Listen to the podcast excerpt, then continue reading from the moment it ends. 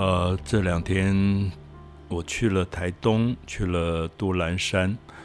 呃，我的好朋友作家龙应台，他在那边经营了一块农地，呃，住在农舍里面，呃，陪伴他的母亲，然后自己每天就在杜兰山下除草种树。呃，今天他也让我在在他家里种了一个苦瓜苗。他们就是他过去在屏东认识的一些农友给他的那种非常好的品种的苦瓜，然后从种子自己培养出苗，那就要我种一棵那个苗下去。那告诉我说明年三月的时候会结苦瓜，那我们就相约明年三月。杜兰山下再见，这样啊，我其实觉得有一种感触，就是我想过去读陶渊明的《归去来辞》，那大家都觉得陶渊明是一个在当时做官的人，也不是多大的官，可是他大概很厌烦官场啊，有点像我想现在很多朋友在职场里面，其实有一种疲倦感，因为。我想疲倦感是因为你在那个职场不能做什么事，好像梦想、理想都在那边每天耗自己的生命。那所以陶渊明后来就说：“我干脆不做了，我就辞官，我就不做。”那我想今天很多人恐怕还蛮羡慕陶渊明，因为他可以辞官不做，因为他家里面有一块土地，所以他就说我回家了。啊，就是“归去来”，“归去来”这三个字，就回家吧。那我想大家都读过以前教科书里有这篇文章，啊，说“三尽旧荒”，说家里，呃，到回到家的时候，你看到那个那些路都已经有一点荒废了，太久没有人住，太久没有人回来。可是松菊犹存，那个松树长得很好。菊花也开得很好，所以他觉得真的应该回来。那回来可以重新认识自然，认识自己跟土地的关系。呃，黎明、黄昏，你活得像人一点一点啊！就是怎么会不知不觉在职场官场，人最后好像活得不像人了？所以我这两天特别高兴，因为我想我的好朋友龙应台。其实我们也知道，他有一阵子在官场，也在职场，大概也灰头土脸。我每次看到他在立法院被质询，我就心里好难过，就觉得一个这么爱读书的、这样有文化教养的人，然后要去接受粗暴不堪的质询。可是我不知道，我想大家就说民主社会啊，你就只好如此。可是这真的是民主社会？唯一的路吗？民主社会将来一定是走到一个我们觉得理想的环境上去吗？我有时候不敢讲。我跟朋友说，最早提出“民主”这两个字的是雅典，希腊的雅典城邦。那所谓的民主，其实就是选举，全民的选举投票制度。然后。我心里也不敢讲，我们不要忘记雅典最后用投票的方法，极少数人，他们呃极少的票数失败了，就判定了苏格拉底的死刑。所以苏格拉底是被民主判死刑的。那我们今天回想这件事，其实是不寒而栗啊，就是忽然觉得害怕起来，说。这是民主的结局吗？民主是要让所有社会里面有思考的、有精英的这些人，最后遭受这样的一种民粹主义的判决吗？哦，我没有答案，我只是有时候觉得，忽然很感叹。其实今天也很开心，我觉得作为一个作家，龙应台在那样的杜兰山下，然后自己每天除草、种树。养鸡啊！我今天早上吃的鸡蛋就是他我们自己到鸡舍里面去拿出来的。然后把把自己生活做的弄得很好，把妈妈照顾的很好，好像我多年来觉得一个在官场上被搞得灰头土脸的龙应台，回来做自己了。那所以我想到陶渊明，我觉得自古以来很多在职场上被搞得灰头土脸的人，最后都会读懂“归去来辞”，就说我回家吧。啊，有一块小小的土地，过很安静的生活。那他带我看他院子种的空心菜，呃，九层塔，所有这些东西都是他自己亲手种的、培养的。那我也期待着明年三月去看我自己种的那颗苦瓜结果。那我讲到这件事情，是我觉得我们今天人已经离土地这么远，离自然这么远。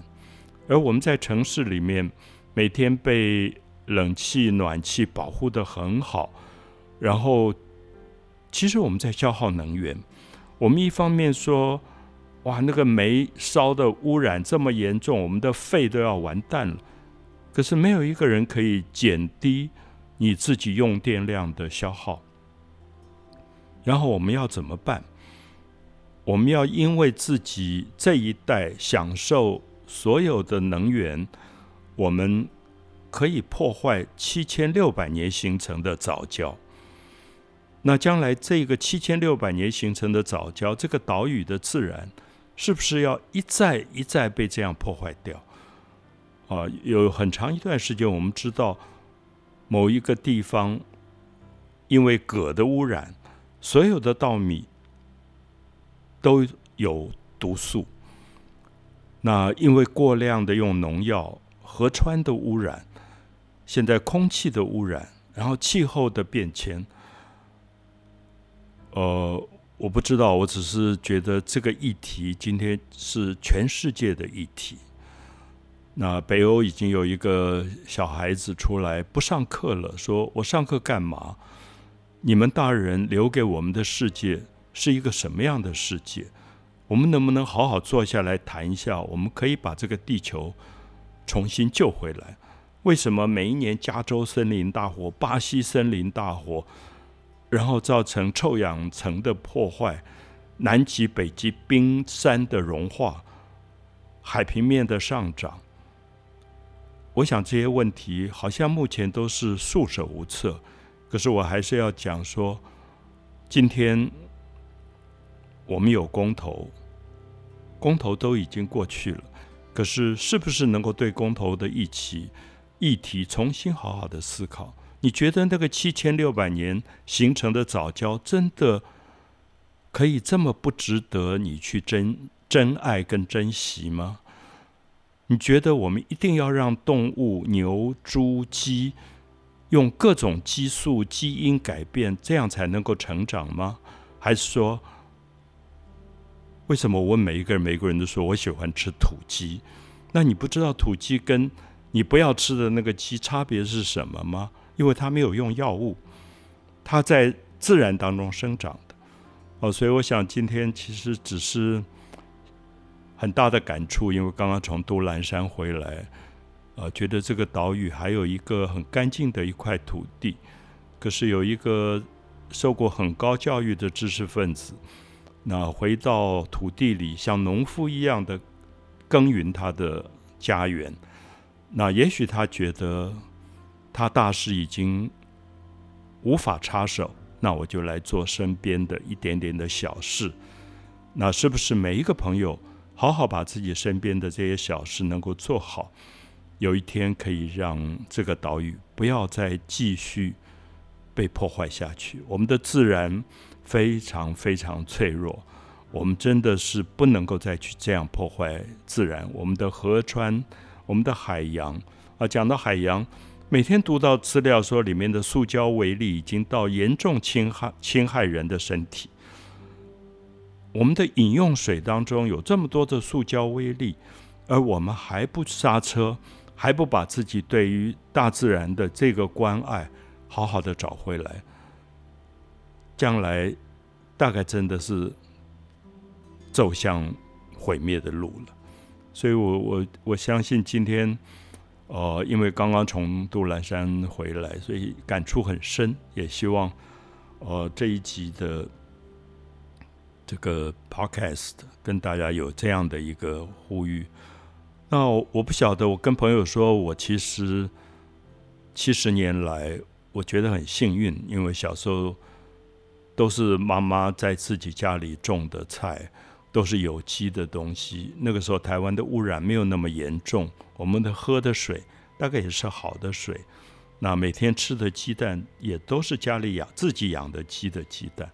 可是我昨天跟龙应台讲，我说我其实一直很同情现在三十岁、四十岁这一代，因为他们要面对的世界是我们留下来这个被搞得千疮百孔的世界。就是我不晓得阿优刚好就是。三十几岁这一代，你要怎么去接受这个世界？那这个世界跟你的关系将来是什么？你们会想这个问题吗？其实老师今天提到的这个问题啊，真的蛮有感触的。